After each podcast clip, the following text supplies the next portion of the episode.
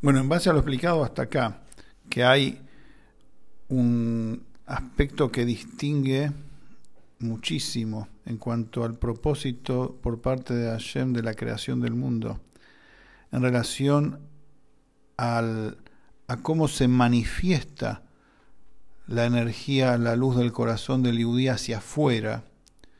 O sea, porque uno se pone a pensar muchas veces y dice, lo principal es la esencia, que se manifieste la esencia.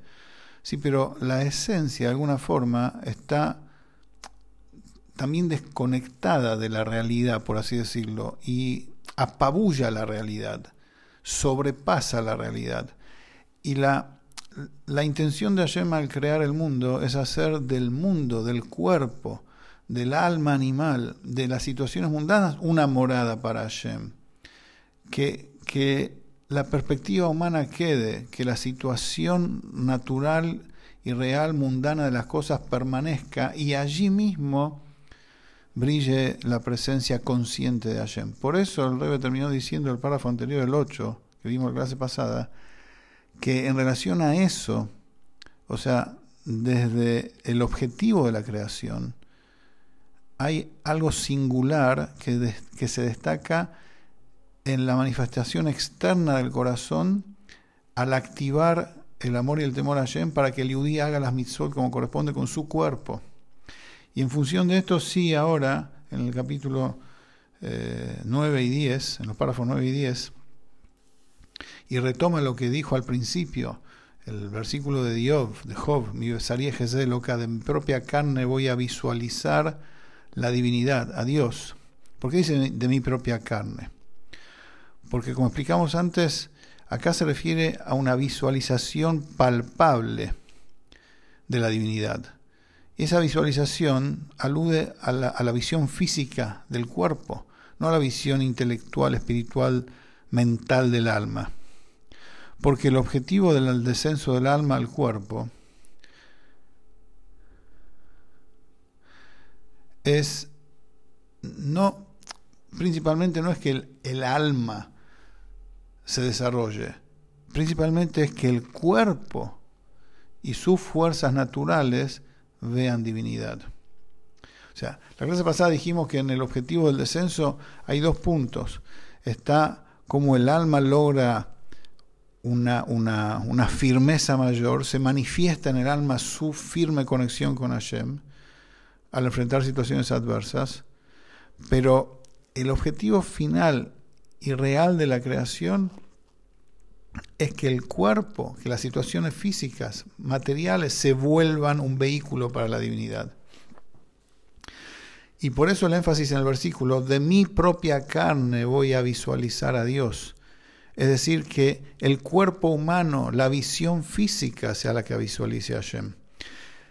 Y entre corchetes, un corchete largo, un paréntesis largo acá que el rebe hace en el, en el párrafo 9, cita lo que el Alter Rebbe dice en Igreta Kodesh, que la famosa expresión del Alter Rebbe, que solamente la esencia misma de Hashem tiene la capacidad, tiene el poder de hacer algo físico que no sienta su origen espiritual, porque así como Él es autónomo totalmente, Él es el único que puede hacer algo, un yesh, algo una existencia autónoma que no sienta su fuente espiritual. De manera que uno, al ver la materia, al verse y analizarse a sí mismo, dice, mi condición como ser vivo refleja la esencia misma de Hashem. Que así como yo me siento yo y no dependo de nadie, así Hashem también. Pero eso por qué es? No porque yo soy como Hashem, Hasu Shalom, sino porque Hashem está dentro mío y está tan unido a mí que me contagia, que me, que me transfiere en mi forma de ser su forma de existir. Entonces, de acuerdo a esto, en la materia, en lo físico, se vislumbra la esencia de Hashem. Acá el revés quiere decir más.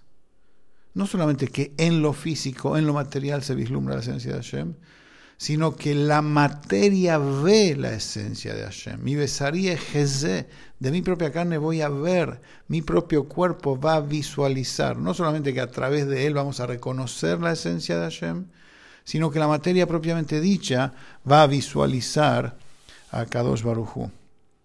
Y eso se logra, y esa es la elevación real del mundo físico que logra el alma en su descenso en el cuerpo. Que el cuerpo mismo es un vehículo para Hashem y ve la presencia de Hashem. Y así como es en el alma, seguimos en el párrafo 10, así también es en relación a los estados de luz divina con los que Hashem crea y sostiene todo. Que también el descenso de su luz creativa es en función de un ascenso, de un ascenso posterior. Y de acuerdo a esto se puede decir que a través que, por medio de que el estado divino todo trascendente del nombre Abayá, en donde el tiempo y el espacio está unido en un solo punto, esa todo trascendente luz de Hashem se inviste, se viste de Elohim para dar lugar al modo natural de la creación.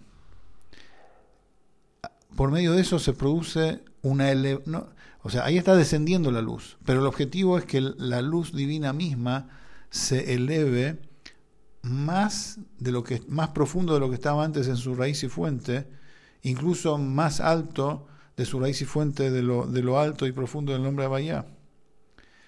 ¿Cómo es eso? Porque se produce algo nuevo. Cuando la luz de Bahía desciende y se canaliza a través de Elohim, ¿Qué es lo que hay? Algo nuevo que antes no había, que el mundo físico visualiza divinidad. O sea, la ocultación de Abaya a través de Elohim no es una ocultación verdadera, como hablamos muchas veces, sino es la forma como Hashem acerca su infinito a nosotros y que nosotros en nuestros parámetros humanos podemos, ver, podemos verlo. Entonces, eso significa elevación. Elevación significa poder hacer algo que antes no existía. De repente Abaya se oculta en Elohim, pero en la dimensión humana natural de Elohim se puede visualizar a Hashem. Y eso tiene que ver con lo que hablaba antes al principio del Mahamar, dice acá el Rebe, con la Ashgaha Pratit, con la providencia divina individual. Que la persona ve cuestiones de su diario vivir, en las cuestiones de su diario vivir, la, la mano revelada de Hashem hasta que se ve de manera palpable que suceden cosas porque Hashem lo acompaña a uno y Hashem está ahí y se ve en la materia, en las situaciones físicas de la vida, a Hashem. Y en el Mamar el rey anterior dice que esta, esta visión real, natural, se vincula tanto al cuerpo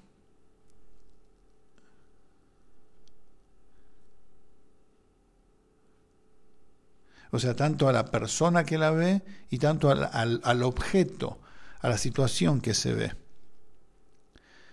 Es decir, acá no estamos hablando de la manifestación de la esencia del alma.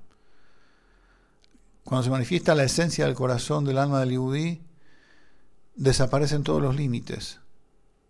Uno entra a un estado en donde prácticamente no hay materia. Acá no. Acá vemos la materia vemos la naturaleza, vemos las situaciones cotidianas, porque hay un destello de la esencia del alma, hay una radiación que ilumina nuestra mente y nuestro corazón y se involucra en lo externo de la persona y allí el cuerpo visualiza la divinidad.